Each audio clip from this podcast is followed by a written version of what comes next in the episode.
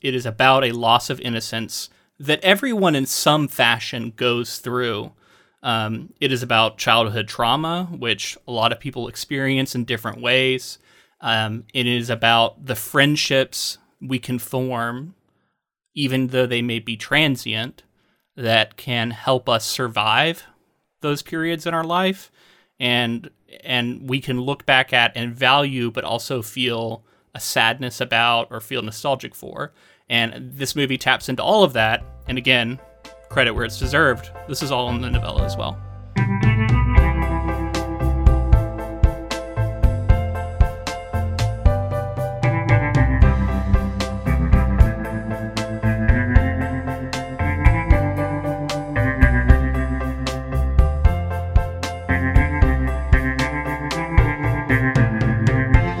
Welcome, friends, to episode 227 of the Ink to Film podcast, where we read the book and then see the movie.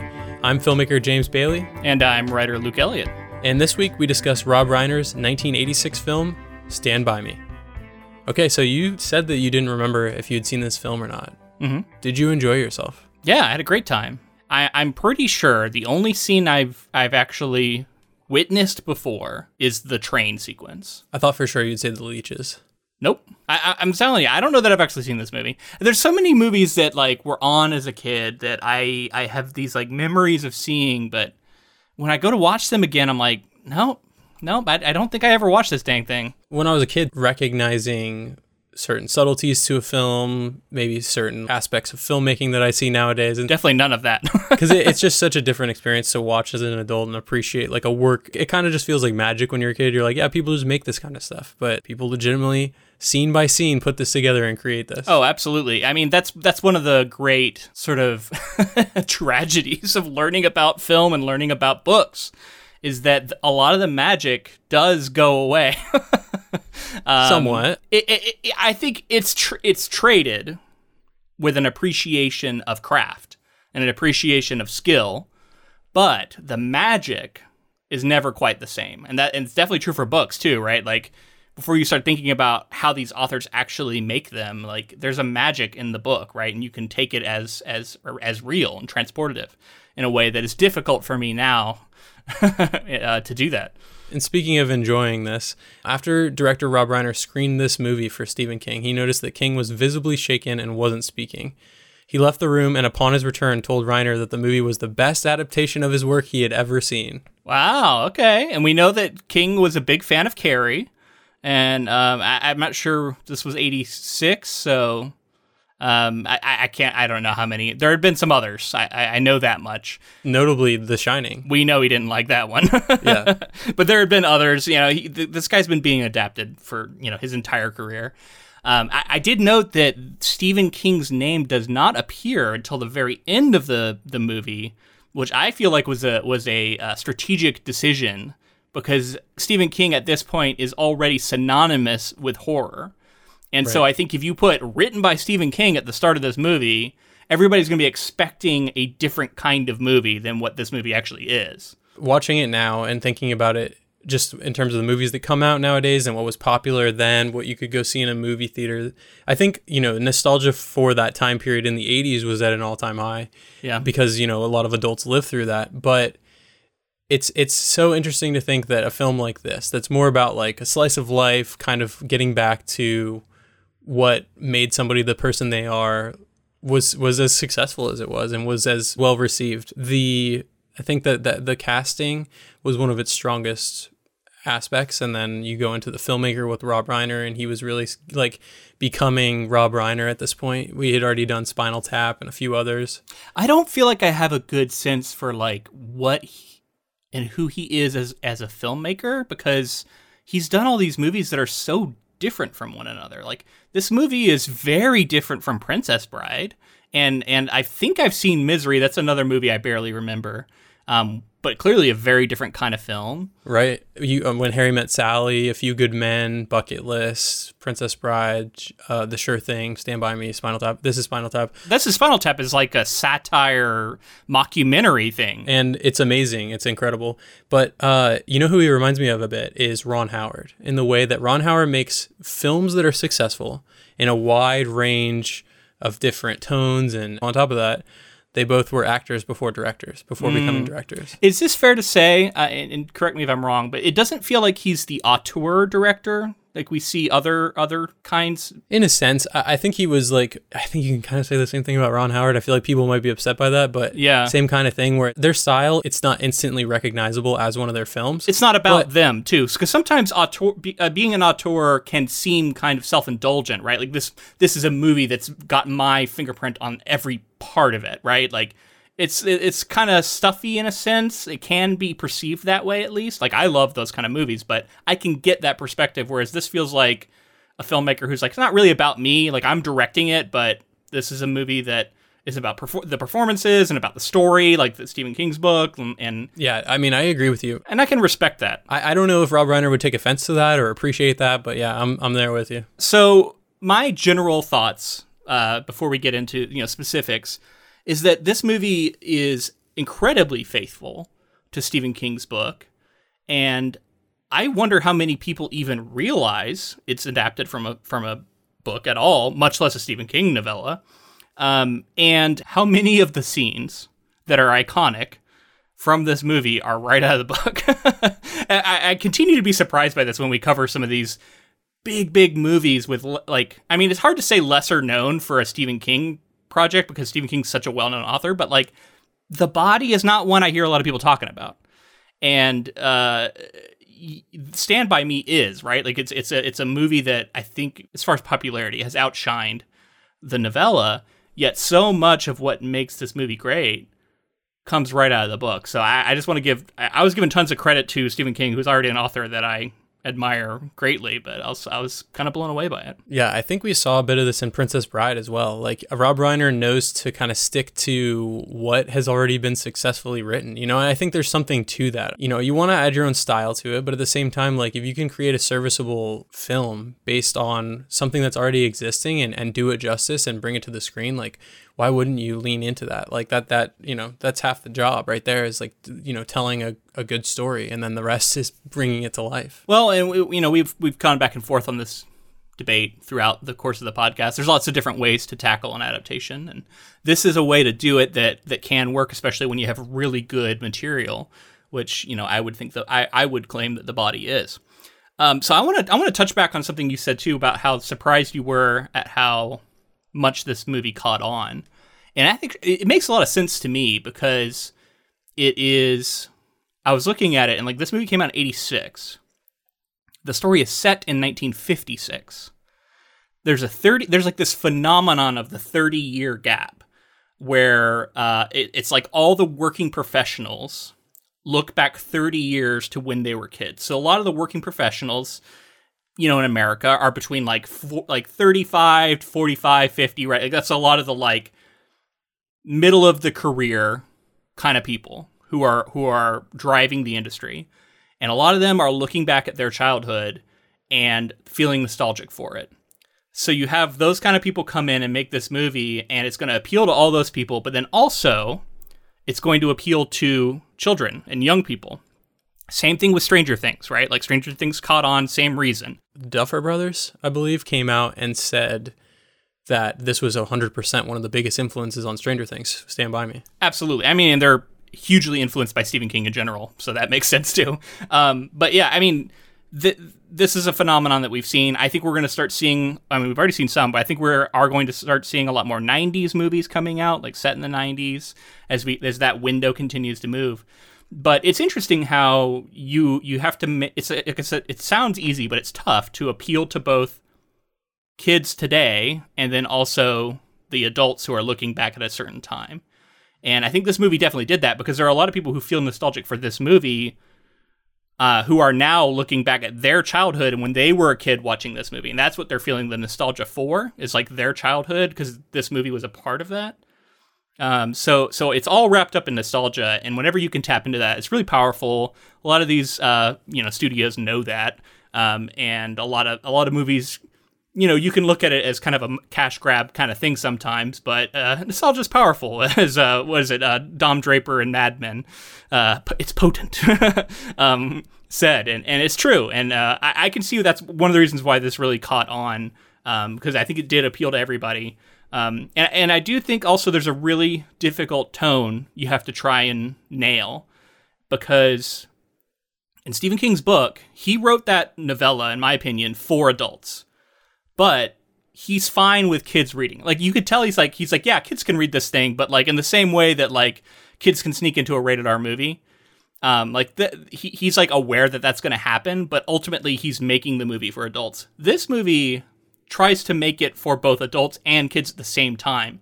And that's a really tough thing to to manage, yet I think it's successful at doing that. And mostly because like you said the adults at the time identified with it. Yeah. I also couldn't help but think about the actors in the film, right? They they go through an experience like creating a film in the similar way that their characters were. They were on a journey together with these kids and they went through this at a young time, at a formative time for them as actors. And then thinking of them now, looking back at this movie. I think there's been a a retrospective or something I saw advertised. I think so. I think there was. The three remaining leads got together to discuss this movie and, and looking back on it now. I, I I'd be a lot more curious in that now that now that we've covered it. You know, I'd be curious to hear what they have to say about it. Definitely. I, I was looking into some of the interaction that I've seen from them since this film, and somewhat recently, I think actually this year, Wil Wheaton and Jerry O'Connell were together on a podcast or a show or something, and basically, um, somewhat recently, Wil Wheaton had come out and talked about like he had a lot of trauma from childhood about acting and some of some of the things that went on. I guess his, he felt his mom was like forcing him into it and he didn't want to do it. It was emotionally abusive. And so he came out and talked about that somewhat recently. And then Jerry O'Connell, like having seen him after he made those statements, he said, quote, I heard you talk about some of the struggles you were going through during Stand By Me. And you know, while I was 11 at the time, that's an excuse. I do want to apologize for not being there for you more when we were younger. But I want to say to the bigger picture, you never know when, what someone is going through when you're with them. He said, I don't feel guilt, but I just want to say I'm sorry I wasn't there for you more when you were younger. And then Wil Wheaton went on to thank him and said, I deeply appreciate that, um, but you were 11. How could you have possibly known? Also, anyone in the audience, and he was talking to the people who were there in the live audience, I guess, who is a trauma survivor knows this. We're real, real good at covering up what we're going through. So just to see like that bond between these two people who went through this experience. Again it's kind of like what the characters what really what gordy does at the end of the film is like looking back at all of the stuff that they went through. Yeah. Um, well and that speaks to sort of the universal appeal of a story like this because it is it is about a loss of innocence that everyone in some fashion goes through. Um, it is about childhood trauma which a lot of people experience in different ways um, it is about the friendships we can form, even though they may be transient, that can help us survive those periods in our life, and and we can look back at and value, but also feel a sadness about or feel nostalgic for.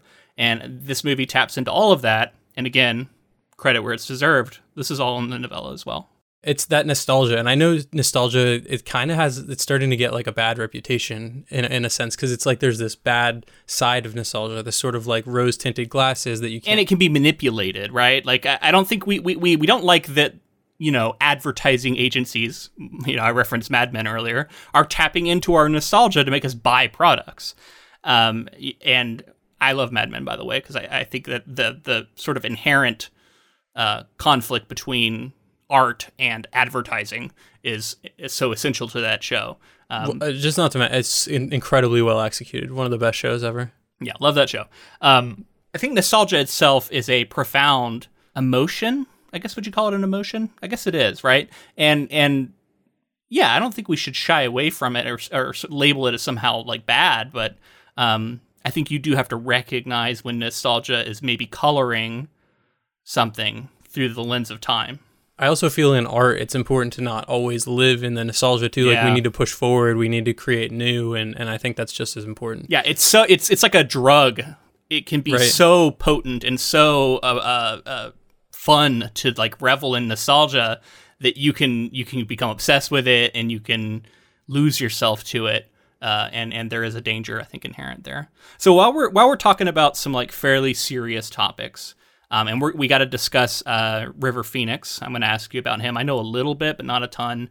Um, he did he did not live uh, very long. I know he died when he was young. Um, but before we even get into that, I wanted to circle back to something we touched on last week, We haven't discussed this at all. I, I'm I'm curious to know what you're able to find out.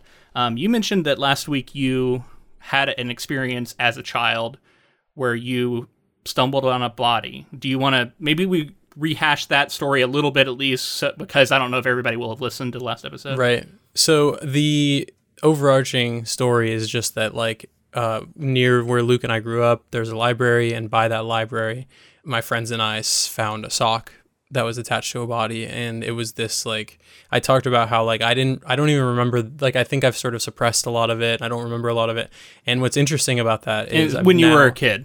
when I was a kid, yeah, Yeah. probably 12 or so.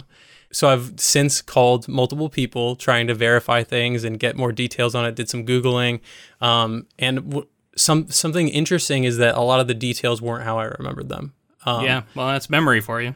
yeah. So I didn't remember um, the location correctly. It was actually like slightly different location, and I may have also misremembered like that we went to my friend's house and his parents called the police. It wasn't his parents. Apparently, it was somebody else in the neighborhood that was near near closer to where the, it was found. Okay. Um, couple other details. Parents had no memory of it. so you said you had told them about it, but they just Right, didn't but I, and I think it has something to do with the fact that it was more close to my friend's house. Right. And so I come like I probably told them in passing or didn't make a big deal about it. I called my friend and that's how I got some of these other details in terms of like where the where the body actually was, like who was around and what was going on. Mm-hmm. Uh, fairly similar, but unfortunately not much more. So um did some googling. That was the thing that I really tried at. I was like, I, okay, these like internet detective sleuths can do this stuff all the time. Like I got to be able to f- figure this out. So I I searched as many keywords as I could. I searched the area. I was going through like police reports. Did you figure out from- what year it was? it was somewhere in the range of like 2003 to like 2005. If I That's was so weird. guess. I was like 18 when the, when that happened then, or right around that, like a senior yeah, in high school. and the school. other oh the other the other important detail is um he thinks that my friend thinks that not much was made of it because it was potentially like a homeless person or something like that. Oh, okay. I was trying to find anything I could about bodies being found in that area, murders, deaths, anything like that. Right. I, I don't know how people do it. I assume that they have more details and maybe it's more widely reported sometimes, but it, I couldn't find it. So maybe if I like went to the police station and like started like they probably have files or something that they could go through a little more. Yeah, I mean it makes sense to me. And and so often real life is not as neat and and tidy as as our narratives are, right? Like in, in fiction. So yeah, it's maybe maybe not as satisfying as as a story like Stand by Me, but Yeah. uh, that's that's real life for you. I won't be a true crime detective anytime soon. yeah, I guess not. So I wanted to ask you about a specific aspect of this film, and it's that the location has been turned from Maine to Oregon, Yeah. and a lot of it was filmed in Oregon. And I actually read that River Phoenix was from Oregon. I had to look it up. So I, that was like the one thing I looked up because I've been trying not to. I know there's a lot of behind the scenes details for this movie, so I was very careful because I wanted to react to them authentically. But I was like, is this movie actually filmed in Oregon? Because it looks like it, but I don't want to be fooled and then sound like an idiot. So because I was like, this looks like Oregon, but I don't want to say that if I'm not sure. So I looked it up. It's in. It was filmed in a place, or a lot of it was filmed in a place called Brownsville, which I uh, went ahead and plugged into my uh, driving app. It how is far? one and a half hours away uh, south. So I've probably driven by the exit to where you would take it to go off because I've driven to Eugene. And basically, if you were to go Portland to Eugene, right before you get to Eugene, you take a exit and you go out a little bit to this place called Brownsville. Apparently, it's known for this movie. A lot of ask, people you- have, have gone there, and they have some some uh, local attractions around things that were done in this movie. So next time you come to Oregon, if we wanted, we could we could drive down here. It's not that far away. There's I feel Yeah. like there's another thing we talked about where we it was like in Oregon that we could go drive to. The Shining. Well, we did we did The Shining already, but I think there's a, a, an yet another one. I'd have to think back through the episodes. yeah. we've done. Another one off the top of my head is The Goonies. Right, but we haven't covered the Goonies. No, I don't even think it's based on a book, but uh, Yeah. I did you see then in your research because I thought this was amazing. The town officially declared July 23rd as its permanent Stand By Me Day in 2013. So fans return each year, and there's oh, I didn't see that. That's cool. apparently people will leave like a penny on the ground when they go there to kind of recreate where Vern picks one up. So Ah. you leave one for the next person to come along, and always find a penny around in, in the city. It's, I mean, it's so evocative, and I I, I just want to go walk around in the woods after watching this. I'm like, I want to go like walk in the woods in Oregon because Oregon's so beautiful. Like I, I, I like that they. I mean, Maine is beautiful too. I, and I've spent a lot of time in Maine as a kid when I was um, young because we would we would take family trips up there from Florida. But yeah, something about Oregon uh, is just is so scenic and Pacific Northwest, man. Pacific Northwest, walking along the train tracks and seeing the mountains in the distance and the fields. Um, it's so gorgeous. So um, I think it was a it was a good decision to to do it, and I was glad it wasn't filmed in like what like Vancouver, Vancouver, or something. yeah. Yeah, like, you know, it's like oh okay. Uh, the the day that they have the the Stand by Me day, they also of course have a pie eating contest uh, for that day. uh-huh. Now I know what we're gonna do when you come. I, I'm pretty sure I could beat you in a pie eating contest. I'm just gonna go ahead and throw that out. I can eat a lot quickly, more than you would think. We'll have to see. next live stream. I was wondering how they were judging those pies to be quote unquote done.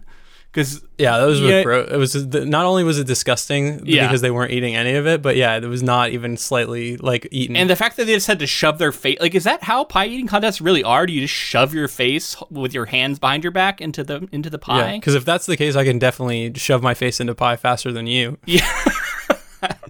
I mean, I'm pretty quick at that too. it's you know, it, it was pretty astounding to see uh, all these actors that I was familiar with so young. Jack Bauer shows up. Kiefer I know he's Sutherland. Keith, yeah. Kiefer Sutherland, but like he's he's he kind of just is Jack Bauer to me now. Um, but this is him at the. I feel like this had to be around the time he did that. What's that vampire movie? The Lost Boys. The Lost Boys, because he looks very similar to this in those movies. This is very like edgy, badass Kiefer Sutherland, and he he- heartthrob, yeah, young teenage heartthrob. he he makes a great ace. He's scary, you know, and and he really embodies this this character of Stephen King's. Like, I, and I don't again, I don't know how many people recognize that this is a quintessential Stephen King villain that this ace character is, right? Like the young, like slightly. I mean, he's he's insane, right? Like he is he is way more dangerous than people realize. That's such a, a, a great Stephen King detail. He'll have like a group of friends, but there's like one guy who's actually legitimately murderous. And like everybody doesn't know that, or some people do, but some people don't. And he's totally that kind of character. He's getting everybody into danger and and they do a great job of setting that up so that he when he has that final confrontation, which we'll get to, uh, it's it's really well established that the the danger these kids are in. Then you got young Wil Wheaton, uh, you got young Corey Feldman. John Cusack is, has a cameo role basically. Richard Dreyfuss is Yeah. the the older uh, Gordie.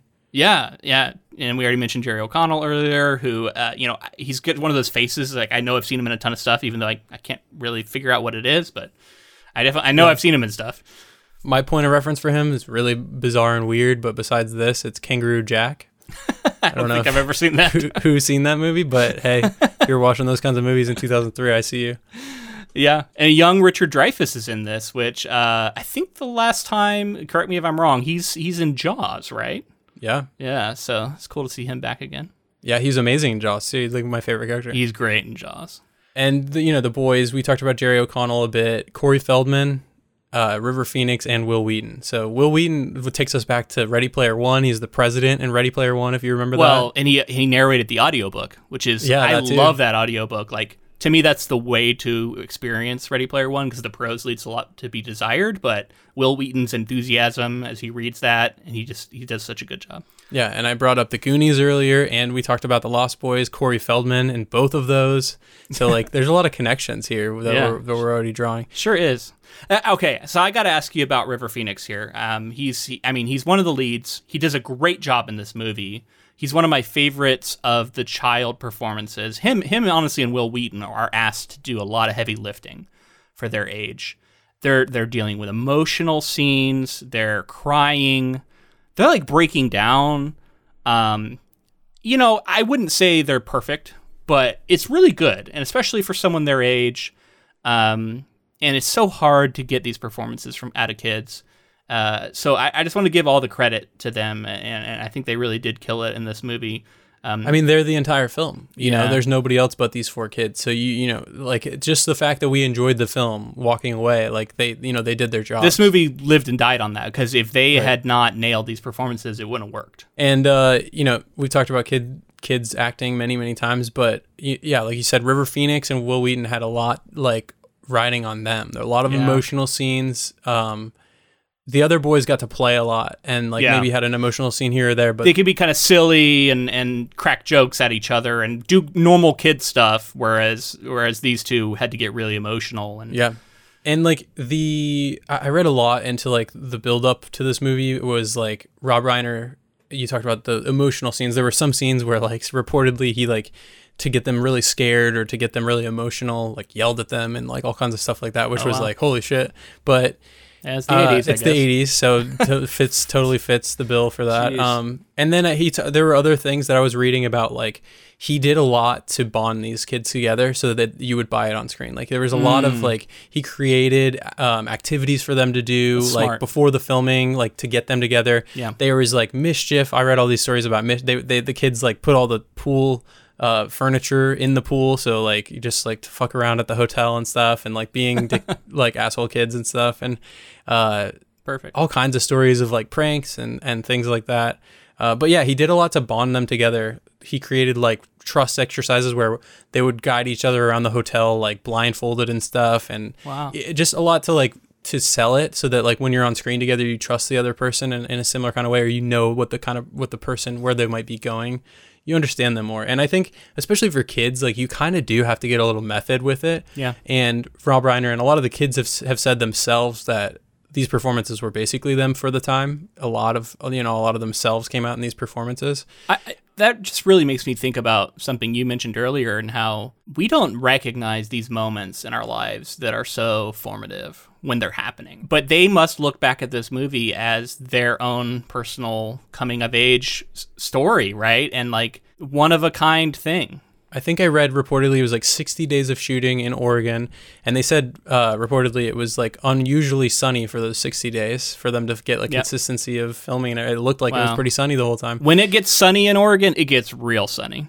Yeah, but to stay that way for 60 days, like almost No, that's 60, what I'm you know. saying, man. Like you, when it gets when it get in the sunny season, you'll be like, "Are there clouds?" Like it, it, could be just be sunny for days and days and days. Yeah, and you think y- y- they didn't just go through all of this together and then like go on with their lives in a similar weird mirroring situation. River passed away. Yeah. And like they have to look back on it now thinking about that, thinking about his life and his legacy and the way that they interacted with him at the time as kids. And that character is the one who passes away in the movie as well. Right.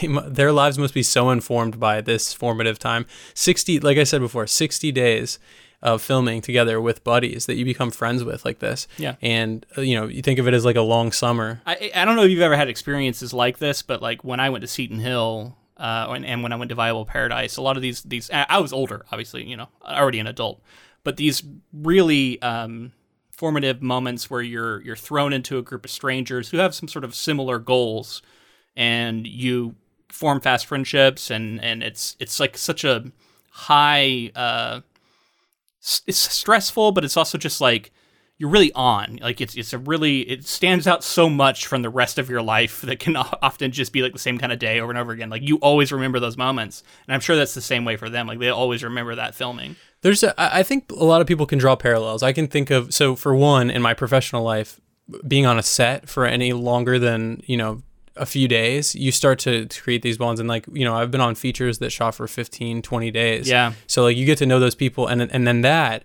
12 hours a day, 10 to 12 hours a day, trial, by, not trial by fire, but like super pressure cooking situations, like really build friendships and like lasting friendships. And you know those person, those people inside and out. Yeah. So River Phoenix, I'm sure people know f- for the most part that he passed away, but there's there, I want to talk about some of the movies he was in. So Stand by Me was I think what really put him on the map, and then he was in Indiana Jones and the Last Crusade as young young Indiana. Oh, He was in My Own Private Idaho. He was in The Mosquito Coast, and then uh, his last film was uh, Dark Blood, and I haven't seen it, but I I remember hearing about it when it came out because it came out in 2012 like 20 years after he passed away or something like that. And I think it's because Wow. of his death that it wasn't released until later. So I haven't seen that. I, I really should check that out. He was in Sneakers also. The comparison I want to make is I think, and, and this might be sort of not fair, but I think that if River doesn't pass away, he has this career, he could potentially have had a career similar to someone like Leonardo DiCaprio. They were coming up around the same time, or his or his brother, or his brother Joaquin. Yeah, yeah. But but it, the more of the traditional like heartthrob kind of Oh, person, like like Leo was. Like you know, Leo was doing Romeo and Juliet, and you know he. I, I think River was was gearing up to be that kind of actor as well, Sure. and he had a lot of range, even even young. You said you, you you told me earlier he was 23 when he died. So I mean that's Yeah. so early in your career. Like who know, Yeah. who knows? Yeah. basically he passed away of an accidental overdose and it was in a club called the Viper Room. They left the nightclub. He was taken to the front and collapsed.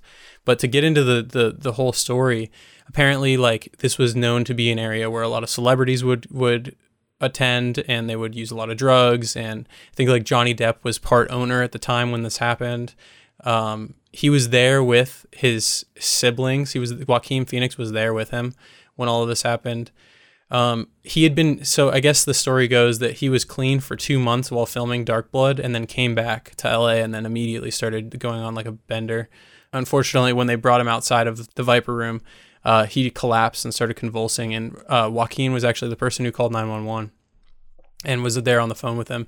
And I, I read a little bit about like uh, Joaquin's experience because I wanted like I think so much of Rivers' death is talked about when people talk about Joaquin Phoenix and how much that how tough that would be.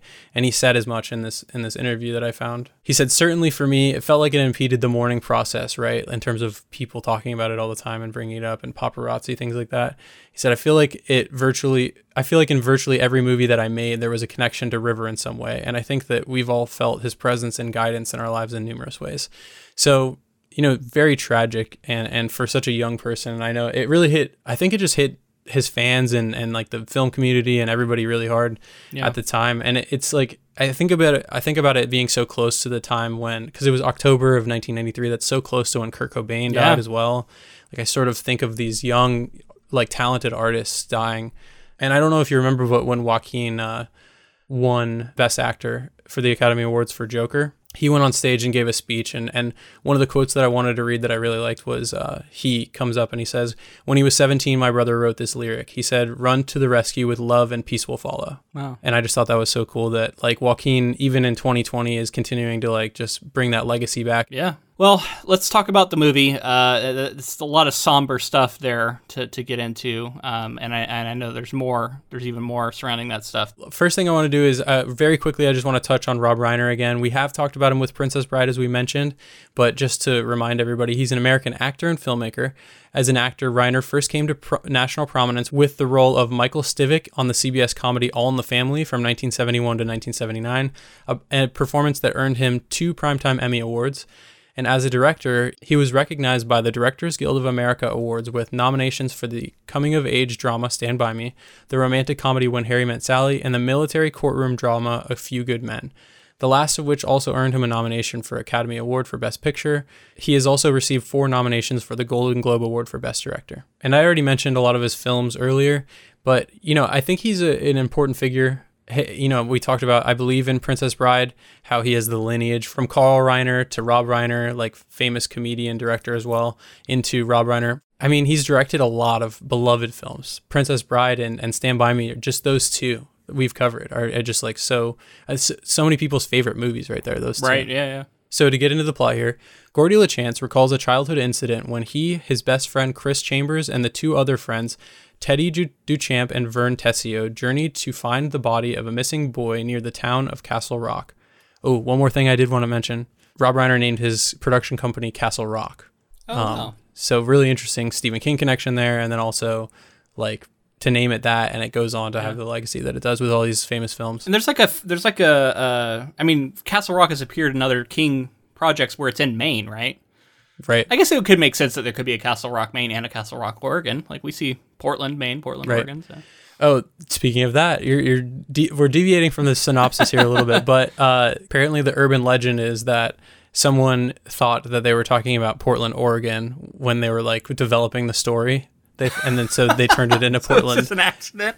Yeah, accidentally in, in Oregon rather than Maine. A happy little accident. So yeah, they they journey to find the body of a missing boy near the town of Castle Rock, Oregon, during Labor Day weekend in September 1959. 12-year-old Gordie's parents are too busy grieving the recent death of older brother Denny to give Gordie much attention. While looking for money that he buried beneath his parents' porch, Vern overhears his older brother Billy talking with his friend Charlie about finding the body of the missing boy outside of the town. When Vern tells Gordie, Chris, and Teddy what he heard, the four boys decide to go looking for the body. After Chris steals his father's pistol, he and Gordie run into local hoodlum Ace Merrill and Chris's older brother Eyeball Chambers. Ace threatens Chris with a lit cigarette, and Eyeball steals Gordie's Yankees cap, which was a gift from Denny. The four boys begin their trip, and after stopping at a junkyard for water, they are caught trespassing by owner Milo Pressman and his dog Chopper. They escape over a fence, and an enraged Teddy tries to attack Milo but is restrained by the other boys. The four continue their hike, and Chris encourages Gordie to fulfill his potential as a writer despite his father's disapproval. Wow, yeah. So uh, a lot to react to there, but I, I immediately was started thinking about how we didn't give enough weight when we reacted to the novel to the novella that we probably should have to Gordon's brother's death.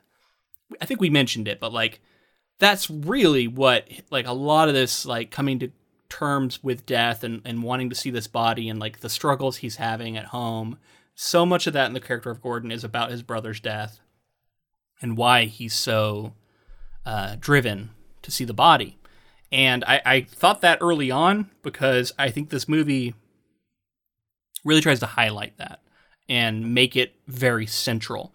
Um, in the in the novella, I would say it is still very important, but there's other things going on.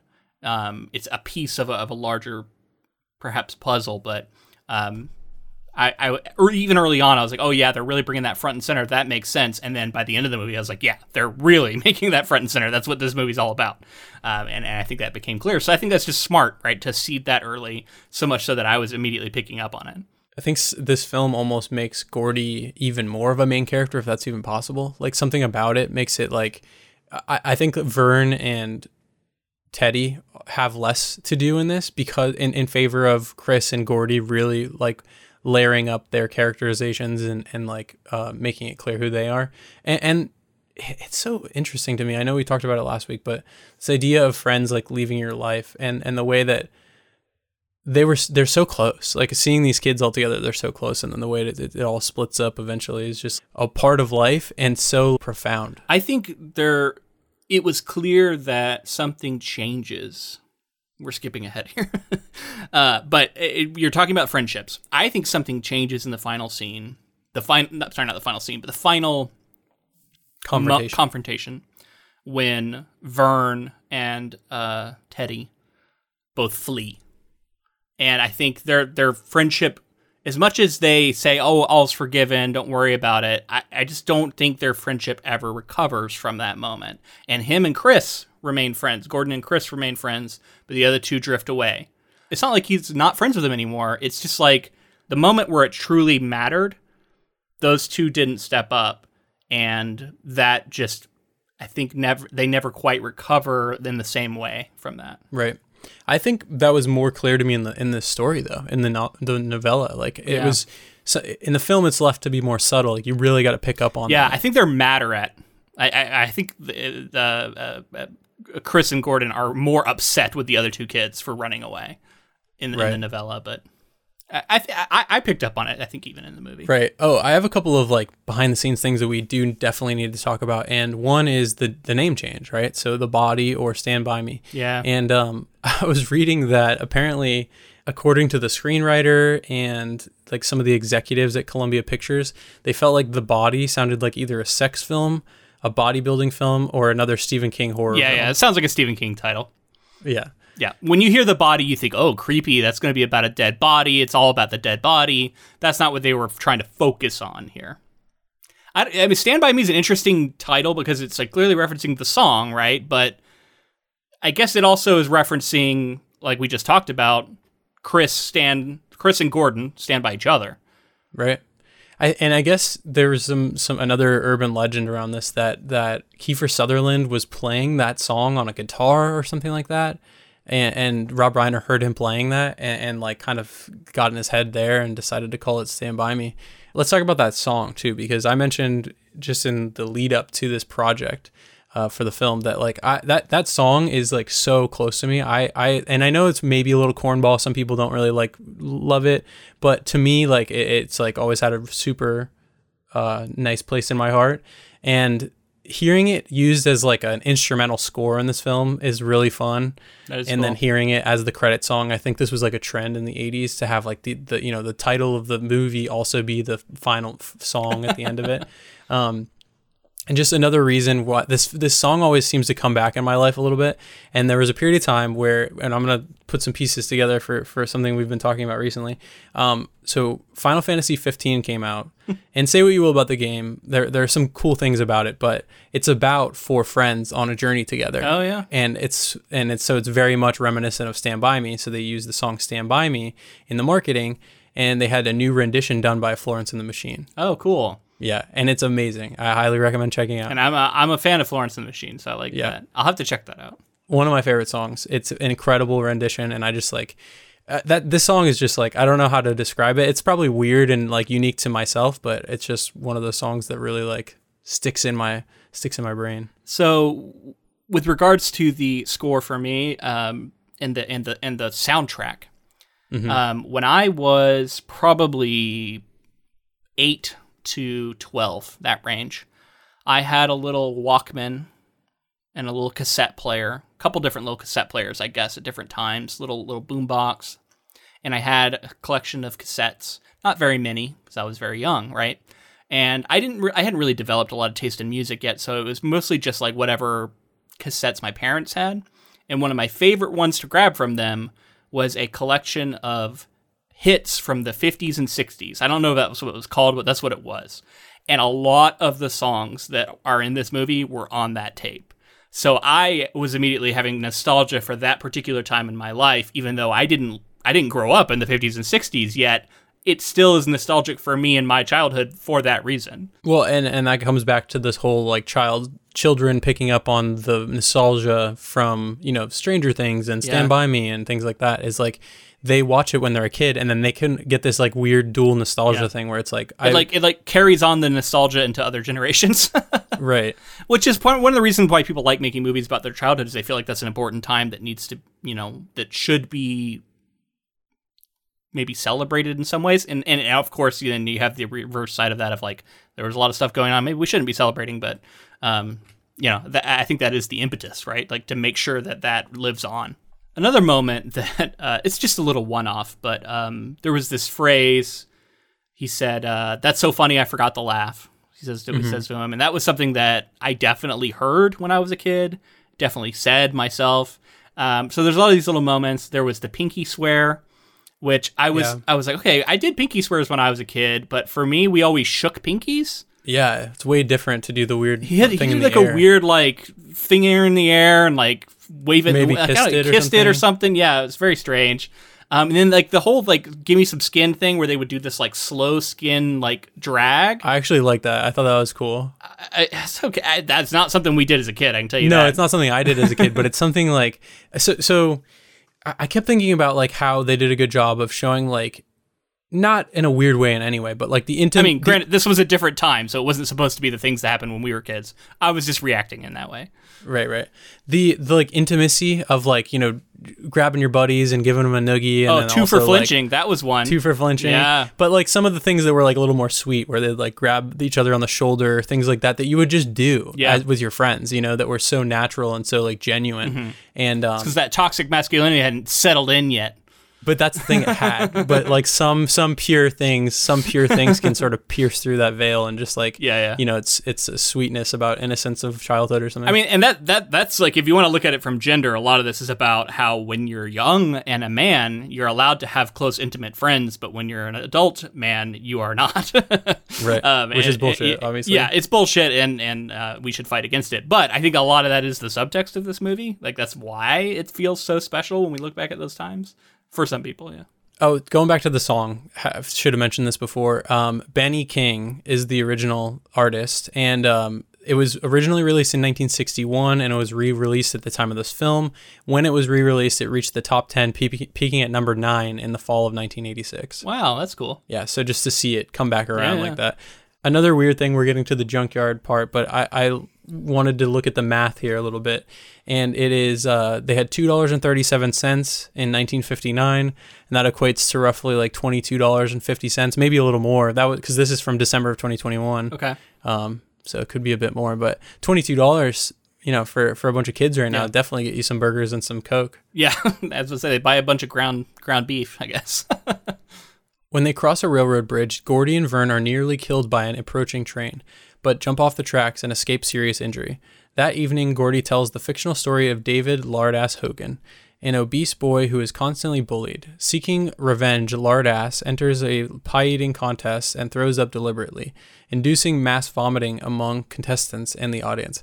Just as a side note, this is I I had never read Lardass out loud for through this whole project until just now, and it felt wrong to read it like that. So, uh, continuing this, that night, Chris confides to Gordie that he hates being associated with his family's reputation.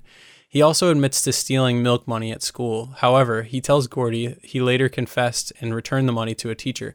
Despite this, Chris was suspended and the teacher did not turn the money into his, her superiors. The next day, the boys swim across a river and discover it is filled with leeches. Gordie faints after finding a leech in his underwear. After more hiking, the boys locate Ray Brower's body. The discovery is traumatic for Gordie, who asks Chris why his brother Denny had to die and claims his father hates him. Chris disagrees, asserting that Gordie's father simply does not know him. Wow. Okay. So a lot of big scenes to react to here. I, I think let's go chronologically. Talk about the train sequence. Um, that was the one that stood out to me. I, I think I had heard that the movie Stand by Me was about a boy who had been hit by a train. And then I remember seeing this scene and thinking that like the kids were going to get hit by the train. like I was like, that's what this movie's about. Holy shit! I can't believe that. How could they hit kids with a train? Um, and it's scary, right? Like the idea of being trapped. I remember that really scared me. Like the idea of being trapped on a train or on on a bridge where you can't jump off because it's too high up and there's a train coming and you can't run fast enough. Like that's the kind of stuff you have nightmares about. Um, and and I think the added layer that made it even scarier was the gaps between the Yeah, boards. Like that was creepy. Like they were big. Like you could easily fall between those. Yeah, I don't know how much time you spent around railroad tracks as a kid, but I spent too much around railroad tracks as a kid. Like in hindsight, it's it's kind You of you and Stephen King, man. I think. yeah. I, I don't know what the hell. I, I mean, it's it's a fascinating thing, right? My cinematography brain turns on, and you think of like those those leading lines that go to the vanishing point when they hit the horizon. There's something very like feels very grounded. it's also it's also like a forbidden uh there's some there's an True. appeal to something where it's like you're walking somewhere where you're not supposed to be where there will be a train in moments. and there's danger yeah there's danger there and then you crush pennies under the under the wheels and stuff, all kinds of stuff like that. But it's very american if you think about you know coming west on the you know the, the railroad race and um, they're building these railroads out west and all this stuff so i think there's something caught up in that Yeah. Uh, nowadays, I can't help but think about how dangerous it is to have a film crew near a railroad track eh, because these in, the, there have been some horrific accidents near railroad tracks. One that we should say we're talking about how cool it is but like it's legitimately dangerous god i just had a dark thought but like there had to be some accidents from this like people seeing this movie and wanting to go out and play on tra- train tracks probably so. To, to there are like when we teach set safety for in film, um, there's a story that that was this girl named Sarah Jones, and this is not that long ago. But basically, the location scout, the director, some some people were irresponsible, and basic, and she was part of the crew. She she was a PA or something, and um, she got trapped on the tracks and ended up passing away, and for a film. And I can't help but think about that with the filming of this film. And then I started thinking about when this movie came out, 86. And then I remembered the Twilight Zone movie that we Yeah. talked about. And that was 83. And so I went digging and I, and I read some stuff. Uh, the disaster that struck the set of the Twilight Zone had a direct influence on the making of this film because children were involved. Restrictions on tr- children working in films was seriously tightened after 1983, and director director Rob Reiner found it very very difficult to shoot certain scenes involving the children. Fortunately, with the help of stand-ins for the boys and special effects, he was able to get what he wanted without any danger to the children. there was a really clear shot when they were running on the bridge and the the uh, train was behind them I'm like okay i think it's a green screen or something it was So, so I'll tell you what that is actually Okay. too, because I, I my, the nerdy again cinematographer side. Um, they use a 600 millimeter lens. Basically, what happens is as you get farther with focal length, the the perceived distance between an object and whatever's behind it is squashed. And so they they're at the end of the tracks. The train is actually coming. They have the boys way way way in front of it, probably safely like ready to be grabbed by whoever, hopefully. Um, but they're zoomed in extremely far on that on that telephoto 600 millimeter lens Huh. to get that effect, and it does look a little wonky, right? Yeah. It looks weird. Yeah, it looked like a green screen to me or something. Yeah. But that's how That's they did the it. lens, And? I also read that they had um, the stand-ins. They had like adult stand-ins who, That makes who would swap in for the children and things like that. But Especially for like jumping off of the, you know, jumping down into the rocks and stuff. Probably there was a lot. There was a lot of like little interesting special effects that I noticed that I, m- others might not. But some of the times that they were showing like the mountains and the trees and things like that, you could see they used to do these like f- paintings that they would put Mm-hmm. in front of a they would put in front of a lens that would sort of create more depth or like a mid sort of a midpoint in in the scene and you could tell there was a, there was one scene in particular when they looked out from the train tracks out at the expansive forest and mountains and everything Mm-hmm. and like the middle just like was shaking a little bit probably from like the wind or something like that and you could tell like oh that's that's or they, been put you know, there. it could be they had to cover up something. I would think too, right? Like if you're looking at a, a countryside and it's supposed to be 1986, and there's some like modern billboard or something, you, there's Yeah. probably times you have to cover things up. yeah it's possible moving along with some of the scenes you mentioned, the pie eating contest, I couldn't believe was in this movie. Um, it's such a random moment from the novella, which, by the way, right out of the novella. If you haven't read it, I, I'm gonna. This is not going to be the last time I recommend you go read the actual novella. Um, this this is right out of there. It's a story that Gordon tells. It's a story that he writes eventually, and we read it as, and, and it's basically exactly this. Um, so this story, this this vomit story, is right out of the mind of Stephen King, and um, it was it was done in a way that I think was definitely supposed to be comical. Like the the vomit was, I think, really obviously fake. Like I, it didn't seem to me like they were trying. well you can see the tube almost yeah, like, it didn't seem like they were trying to convince you that it was actually coming out of their mouths. Yeah. So I read about this. Uh, Rob Reiner agonized over the pie eating scene because he was having trouble trying to envision what kind of writer Gordie would become and how that would play out as a 12 year old. He said, quote, ultimately in my mind, he became Stephen King. And Stephen King is a great storyteller, and most of the stories he tells are supernatural or there's horror involved. He decided to go over the top with it and make it rather cartoonish the way it would appear in a young boy's mind. According to Reiner, the audience went crazy for it, justifying his decision to leave it in. I mean, okay, Reiner, but like this is this is Stephen King. So he just he just adapted what was in the novella because Stephen King was talking about himself here. I, we, I talked about this last week. Like I think this is Stephen King looking at his own writing and saying like in a way it's kind of like a this is kind of the stuff I write, and he's kind of poking fun at himself. I think here and uh, through the, through Gordon. Because we said earlier that Gordon is like a thinly veiled Stephen King stand-in. Right. I assume that Reiner was in on on all of that as well, Yeah. but he was like, I put my own spin on it. But uh, had to note that the vomit was made from cottage cheese and blueberry mix. Well, I saw the blueberries, and everybody was throwing up blueberries, which I guess everybody would have been eating blueberries at this contest. But it is something visceral about seeing it play out on. It was pretty disgusting. yeah, Yeah. It was. It's a weird moment. I couldn't believe it was in the movie. I, I can. I get that like audiences loved it, and it, this this scene appeals to the kids. Like we were talking about, like what scenes appeal to the kids, what scenes appeal to the adults. I think this is one that like the kids are. gonna I'm not saying adults might not enjoy this. They might, but like this feels like all the 12 year olds are are loving this. Who saw this movie? yeah. I mean, that's definitely what they they left the theater talking to, to their friends about it, right? yeah. Okay. So I want to talk about the leeches. Um. Got to. So this is an this is a detail out of the novella. However, they do more with it in in the movie. Um, it's it's kind of referenced that they're swimming, and then he says, "Oh, and if we had known what those dark shapes were, we wouldn't have been so like joy joyous." And then it like it skips ahead. This like we see them all over their bodies. It's it's kind of a horror show, and then we get them ripping them off. We see a lot of blood, and then we get the the leech in the whitey tighties, and we get the blood on the hand, and this big fat leech that he pulls out. That was that was gross. Um, have you ever had a leech on you? No, never. Thank fucking Christ. Okay, I have. Um, however, it didn't like it was. I got I, I caught it early enough to get it off before it like had really sunk in. Um, Right. and I remember it just like left a little left a Where little was this? circle. This is in Maine. So I was wondering because Speaking about Maine, and Stephen King grew up in Maine, and like they're a thing in Maine for sure. It was in the lake. We there was a family uh, lake house that we would go to in Maine, and they would be if it, back when they were wooden docks, because wooden docks were notorious for this. So a lot of there's been a lot of change away from them, but like these wooden docks, a lot of leeches love to hang out under there. And so if you if you'd swim around near the dock, they'd always say don't swim near the dock because you'd get leeches on you. And I remember my older brother got several on him and bigger ones and they got like more attached and like I had fucking nightmares about leeches after that because I had just been in the lake and I was just like lucky that it wasn't as bad for me. Um, they are weird creatures, uh, very disturbing, and uh, yeah, the the the looking at looking down into his underwear and the horror on his face. That was a that was a visceral sequence, and uh, I'm sure that that is something that everybody remembers who's seen this movie. Is my is my Yeah. guess. the only time I've seen um, leeches used is in for medicinal purposes. Yeah, like, and they know, still gotta- use them for that.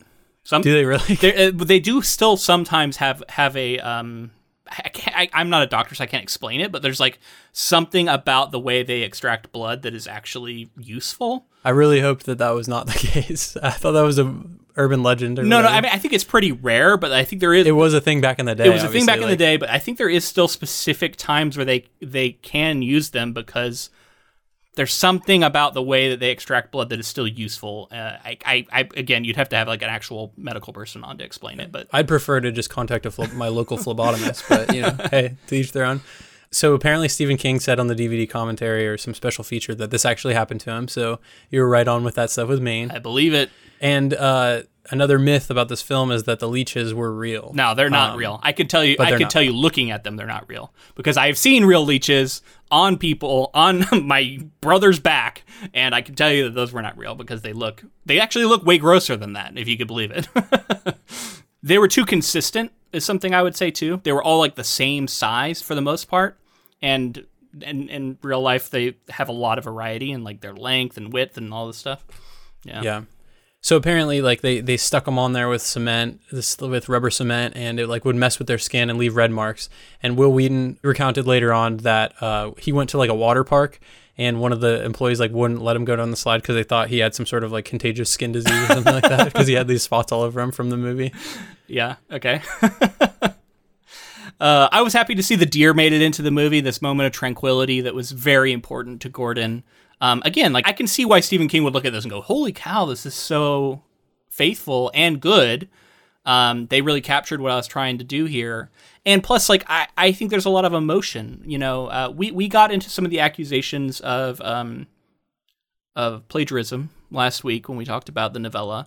If you want to know more about that, I recommend listening to the episode. But I do think, you know, we talked about all the things from Stephen King's own life that he was clearly working through in this story. And um, I think seeing that had to be emotional for him when when when it feels right. Because we talked about on The Shining, I think that's one of the reasons why he didn't like The Shining is I think there was so much of him in Jack Torrance that the changes to Jack Torrance offended him in a way. Like it was fundamentally not the story he was trying to tell in the book, um, which is a huge topic. If you want to listen to us talk about that, listen to our Shining episodes.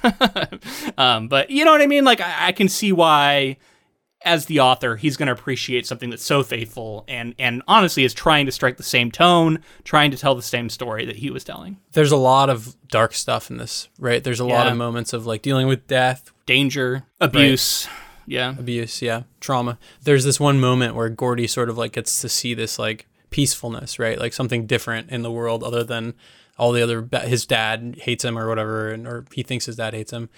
So so like that that sort of moment ma- making it in. You know, that's the kind of moment that like you want to see in a film it, because without that, it's this sort of like doesn't feel as lived in and as real. Yeah, it's a great detail from the book. So I, I absolutely, yeah, commend them for keeping it in. It just feels like the kind of thing that you could see getting cut. It's like, ah, it's kind of tricky. We got to figure out how to get a deer and like, you know what I mean? Like I could see it getting cut, but I'm glad that they he made sure to keep it in there. It's not as easy as it seems to stay faithful, I think, to a book. I think there's a lot of times where there's going to be pressure to cut things, even though you know it's important. And you have to like stick to your guns. Well, like you said, there's a lot of stuff, even in a story like this, that you have to actually pull off on screen. You Yeah. pull off children being close to a train as it's coming. Yeah. pull off getting a deer. Like you said, like things logistically, like actually getting this stuff done. Sometimes it's easy to Yeah. change And things. and if they didn't actually have a deer like by Wil Wheaton, like they made it look like they did. Uh, it, to me, it looked like it was real. So I, you know, like it was they were in the same scene together. well, I actually read that it was like a guy in a suit and he just had the head of the deer and he walked it out. Yeah, I buy that. so all right here's this next part the the final piece of the puzzle. Ace and his gang arrive announce that they are claiming the body and threaten to beat the four boys if they interfere. When chris insults ace and refuses to back down ace draws a switchblade. Gordie gets the gun fires a warning shot and stands beside chris with the gun pointed at ace. Ace and his gang retreat vowing revenge. The four boys, realizing that it would not be safe for anyone in this case to claim credit for finding the body, agree to report it to the authorities via an anonymous phone call. They walk back to Castle Rock and part ways. Back in the present day, adult Gordie is writing a memoir of the journey. He states that Vern and Teddy drifted away from him. Vern married after high school, had four children, and became a forklift operator. Teddy tried to get into the army several times but failed due to his eyesight and his ear. He later ended up in jail and started doing odd jobs around Castle Rock as part of his parole. Chris chose to take the college prep courses with Gordie in school, and although he struggled, he made it as a lawyer, with the two eventually drifting apart. However, while attempting to break up a fight in a restaurant, Chris was stabbed to death. Despite not having seen Chris in over a decade, Gordie adds that he will miss him forever. Gordie ends his story with the words, I never had any friends later on like the ones I had when I was 12. Jesus, does anyone? Yeah, and then he goes outside and plays with his kids, uh, which we'll we'll circle back to that moment. But I want to progress chronologically, and I think we got to start with them finding the body, which is a, a an important moment in the in the movie. So th- they were walking up to where they would eventually find it, and all of the like forest around them was blowing in the wind, and um, I thought that was evocative. It reminded me of how there was said to be like a storm coming in the novella. So again, like kind of right out of the novella. Um, I thought it was weirdly quiet, but it may have been by design. I- I, did turn my volume up like enough to where I was like, okay, I can hear some rustling, but it was very faint. Um, and so there was almost like disquieting to see the forest moving around them without hearing the sound of wind. Uh, I don't know if that was on purpose or just an accident, but like it was kind of weird and and kind of unsettling. And then they I feel like if it if you notice it, it was on purpose. Probably, right? Like, yeah. I mean, I'll give yeah. them credit for it. Um, and then and then they find this body, and um, I, on one hand, I got to give them credit because they show it. Um, it's definitely pretty pretty gruesome, but but measured. It's not nearly as horrific as kind of the description that we get from Stephen King Yeah, lack of bugs. and I don't think it. Yeah, it doesn't live up to the reality of a body that's been laying out for days. Um, but like I said, you're trying to find a way to make a movie for kids and adults at the same time. And if you get really grody with a body, that's going to make that everybody's going to say, "Don't let your kids see this movie. They're going to have nightmares." You know what I mean? Which is probably already being said, but it would have been even more because of this one moment. Um, so so I understand why you maybe pull back from it. Um, but yeah, I mean, I wanted to. I think it's important that the audience actually sees the body, and we don't completely shy away from it because that's what this whole thing's been about. And you could have seen them like just show the reactions or something, and not really get like show it, but they really show it, and it is a kid. I thought maybe they would change it, but no, no, it's a kid their age, which I think is important too. He's he, he's had his life ended. It reminds him of uh, Gordon of his brother. Um, he, that's why he has this big moment where he talks about you know how his parents treat him with Chris after this happens. It's like it's been building to this. Um, and you know, again, I think they set that up early and they and they deliver on it here. It's it's maybe more broad than the novella, which I thought was a little more subtle in the way that it was interacting with that particular stuff. But um, I liked it, and it's you know this this is a quick movie. It's an hour and a half, and they do you know some solid storytelling and and efficient storytelling, uh, despite all the different adventures these kids get up to, and that all leads to the confrontation. There's some changes here, coming up here Yeah. at the end, but for the most part, it's been very faithful to this point. And Yeah. and this scene, I think they played it right. I think they played it to their audience that they were going for. And um, yeah, you got to show the body. Like confronting death in this way is like sort of what it's all about.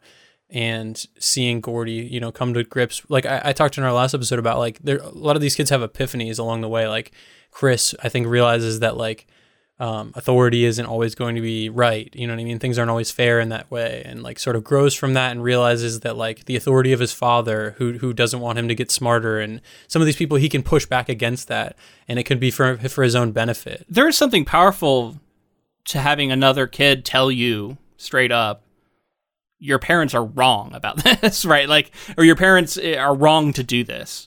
Cause, like, as a kid, like, so much, you, often you believe that your parents are right about everything. And to actually have someone state flat out, no, they're wrong about this, you know, that's powerful. And it, this, this conversation, like, it's very on the nose. Like, they're talking about his brother, they're talking about his family life, but, like, I feel like they've earned it even though it is so direct. And there is something well, like to be you said, said they kind of like, made well, like you said, they kind of made it more inherently about Denny's yeah. passing and how that affects Gordie in the first place. So, like broadening that in the very beginning of the story too. And there is something to be said in writing for like coming out and saying the damn thing. And and sometimes like that's something I have to remind myself too. you can get you get too cute dancing around subjects and you know obviously there's there's times to do it and there's times to not but like sometimes coming out and saying it is not a bad thing i do think they did there's the sequence of the ch- game of chicken that ace plays where i think they really sell how unhinged he is and how scary and how um, kind of insanely brave he is to where when he's faced with a gun, we first off totally buy that he doesn't immediately back down, but also like we don't know if he's going to back down at all because we just saw him drive right at this truck, right, just to win a stupid game. Um, so I, I think there's a lot of smart storytelling that leads up to that. Um, we're I think fixed to the kids' perspectives, to Gordon's perspective in the novella, so we don't get that scene. Um, and I thought that was a good addition. Yeah, definitely. So another major change here too is I believe in the, the novella Chris holds the gun the entire time, and and Gordie doesn't have this moment of like. I think he has more growth in this situation, but I also buy Chris holding the gun in the novella a little more, just like based on the characters. Yeah, I I, I do like this change. I think it, it does give a pivotal moment of growth to uh to Gordon and a chance where he really stands by Chris here, right? Like Chris is the one who just in his own bravery is refusing to back down and then Gordon is the one who comes to his aid and and makes it so that he can actually have a chance in this moment. Um, so I like this change. Yeah, cuz you're right. In the book it is it is just Chris who has the gun. Um, eh, eh, but but like Gordon is still standing by him and it still provides the same assistance eh, emotionally even if not he's not the one wielding the gun. But yeah, that is a subtle I mean, I guess that's a pretty big change, but like it, it changes the way this plays out. Yeah, and then the fallout of this too is like they specifically say in the movie like we're gonna get you for this, we're gonna beat you up, and in the book we get yeah. that, and I think that that that like uh, consequence to their whole journey and like that that like they all sort of have to deal with. I think all of them they get all beat get beaten up in the book. Yeah. yeah. I thought we were gonna see that, but we didn't see it. Yeah. To not have it in the movie feels like there's like a there's a piece of the puzzle that like they all went through. That's another thing that they went through all together even though they were separated when they all basically got jumped or yeah. whatever. Um, Do you think the movie is telling us that he does let it go? Oh, I don't think so, but maybe because it it is kind of a weird thing to not address. I don't think there was even like a, a summing up line about them all getting beat up, but I could be wrong about that. But I don't think there was. Um, I don't think there yeah, was. Yeah. It's interesting. I wonder what people who like have only seen the movie if they think that that for whatever reason Ace just did forget it, or if we just aren't privy to it. Yeah. Yeah, and then I think probably the biggest change and most shocking to me was that Vern and Teddy uh, live on in the story, which is less depressing. I mean, they both they don't sound like they they, they don't like escape the town as we talked about in our last episode. A lot of this is about like being kind of stuck and, and not having upward mobility and, and not being able to leave a town that you maybe would like to leave. Um, but also that there's an inherent like push and pull between wanting to leave and like also being comfortable at where you grew up. So we talked about that a lot on our last episode, so I don't want to rehash it too much here. But like, uh, yeah, having them survive and it seems like uh, grow up to have at least decent lives. I know. Uh, I think Teddy is the one who who went to prison for a while, but then he's like working as a handyman. Um, so maybe not the greatest life. Uh, Vern that said that he uh, he's like a father of four or something. So I mean, it seems like you know, probably had a pretty happy life, has a pretty happy life. And then yeah, the only one who's died is is Chris. Um, in the novella, if you haven't read it, um, that all three of them are now dead at the point in which Gordon is writing back about this um, through uh, different ways. Uh, basically, Vern, I think there was like an accident with a fire. Um, uh, Teddy was killed in a car accident where he uh, was, I think he was drunk driving, something like that, and it, some people with him got killed too. And then uh, Chris dies in the same way. It's like basically right out of the book. So um, in, in a way the the novella has a darker like and we also talk about them all getting beat up so in a way like the the the novella felt darker to me and less sort of hopeful and we also don't get this final scene where gordon goes out to play with his kids that we get in the movie I think that having them survive warrants when Chris dies, them all coming back together a little bit, almost a scene of that. Which I know I didn't have time for it, and I don't know that I wanted that necessarily, but I do think that there's that it leaves that idea in your mind. yeah why not look them up but I think that goes back to what I was saying before, though. I, I, I think that something fundamentally changed when he they the other two fled. Yeah. And that's why he. But even so, the death of one of them, you would think would at least warrant like a phone call or something. I, I think it just had a it packed a, a stronger punch for me. When I read the story, I was like, oh fuck, like that is it's a different note to end on. It's very yeah, it is Yeah, kind of a such a heavy blow, and um, and then it also fulfills the coin flip thing, which I thought was really mysterious and weird. And then they did it in the film, it didn't fulfill. yeah, that. that's true. It's although he's the only one who got out, so you could say that's a fulfillment of it in and of itself. Um, yeah. Okay. Well, I, let's talk about this final scene. He he writes those final lines. He goes out to play with his kids. It is a it is a more hopeful note. I think it's it's him it's him realizing that his he has like a little smile where I think he's realizing that like his children are going through that time now and maybe with his wisdom that he's gained and, and the memories that he's just relived he can bring that to his family relationship is kind of my reading of this. Again this is a different note to end on than what uh, what we got from stephen king here. And i think this is rob reiner putting his touch on it here and saying this is the story he wants to tell. Um, and it sounds like it was effective for king at least. So we're kind of wrapping up here, and I think it's so funny that this nudge nudge kind of thing that goes on with Stephen King is like continue. It's continues today. It was around in the '80s. I'm sure it was. It's always been around. But this idea that like his characters will lampshade the end. The ending wasn't that good because Teddy, uh, when he complains about Gordie's story not having a good ending, oh yeah it's from the novella, right? Like It is. and then and then it shows up here too, and like it's so funny to me. It is it is like I, I think Stephen King must think it's hilarious at this point too. And it's like I, I think it's been I think it's clear that he has written a few really good endings, but some of the time it, it, and this this being one of them, I think Yeah, too. Like, no, I, I told you I really liked the ending of the novella, and I like the ending of this movie too, even though they are a little different. Yeah, and I, but I think it, it, it's really funny to think it, it is so difficult to write endings. Is. talked, I, I I feel like every single Stephen King episode we may have mentioned that, but Yeah. it's crazy. Totally true. Okay, so we are going to decide now. We're going to vote on what we liked better, and um, I already feel that this is going to be a difficult one. Uh, and then, oh, I did want to say, stick around to the end of the episode. We're going to be talking about our Patreon poll that is up right now for our next potential project, and we'll list the three titles that are in contention. So if you're curious about that, make sure to stick around. But okay, so do you want to start this one off? Sure. Yeah, I was pretty shocked at how how great this novella was. I kind of thought that it was going to be sort of just a flash in the pan sort of thing where I just read it and I forget about it. But it, I think it will stick with me. It's a shorter Stephen King work, and I'm so used to his like bigger stuff and thinking about the you know magnum opuses that he's written. I don't know which one you would say was his actual magnum opus, but so many like Good question. big big books that that everyone is aware of and like this one is not talked about very No. much but and this story really is going to stick with me i think and it's it's it's so cool to get into stephen king outside of horror i thought i think that was like a fun step to take um but for this case i am going to take the film it, the way that he- rob reiner captured the nostalgia of this time period and then for the 80s we talked about how some of these are nostalgia for like so stranger things is a nostalgic trip for people who grew up in the 80s who are adults now i was the kid watching stand by me kind of reacting to the 50s Yeah. and not really you know i didn't have a ton of exposure to stuff like that i hadn't seen a lot of older film yet And uh, Real quick, there's something cool about seeing like what it was like for your parents when they were kids too, right? Right. Something kind of neat about yeah,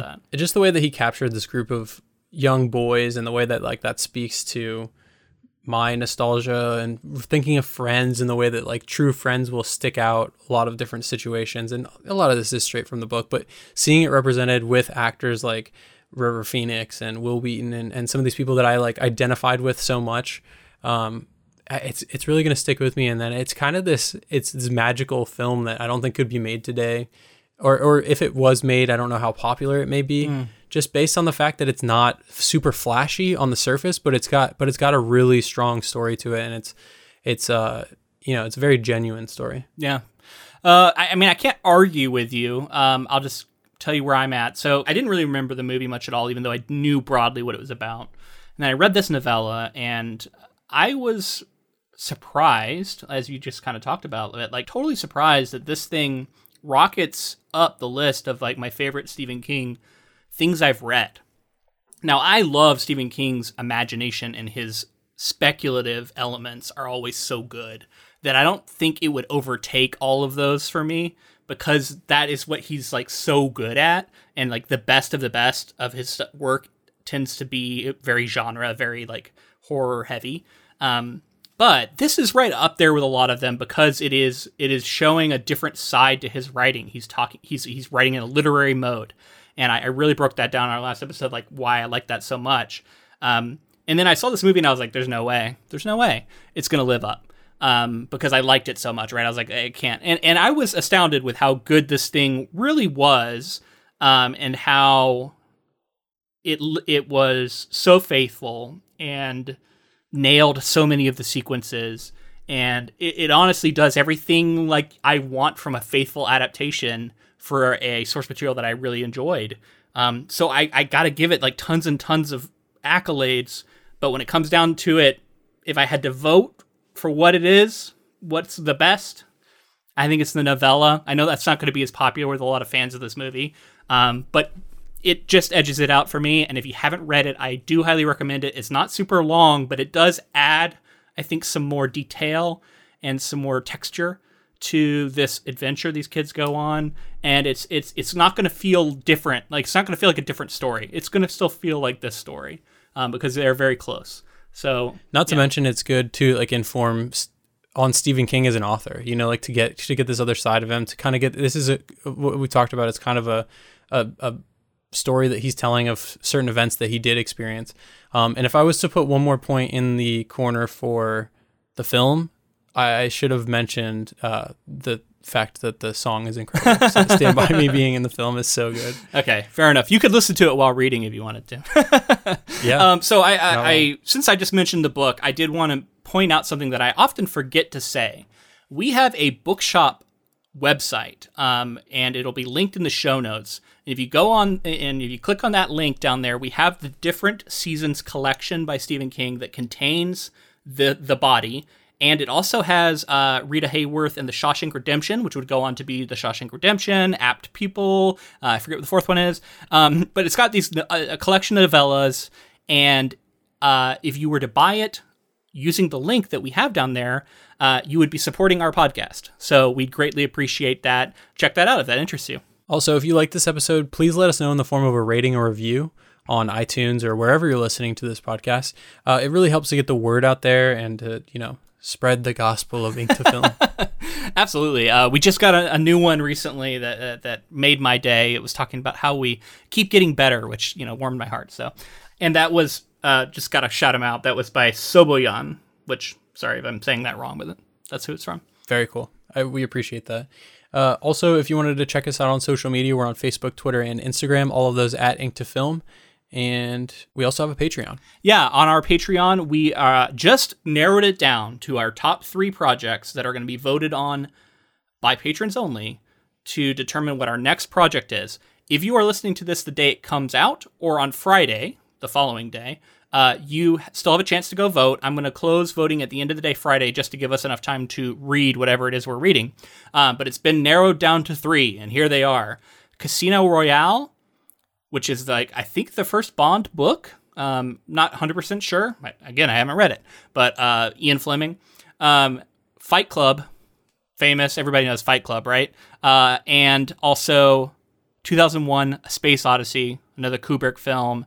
Uh, so, which of those would you most like to hear us talk about? If you're if you're if you're catching this episode fresh, uh, you can jump over onto Patreon and cast your vote, and you also get access to all of our bonus episodes on there, which we have like almost 50 of now, uh, about all kinds of other things like Clueless and other stuff that we do. And we'll be doing another one this month. Don't know what it's going to be yet, but we do them every month. All right, that's going to be it for Stand By Me and the Body.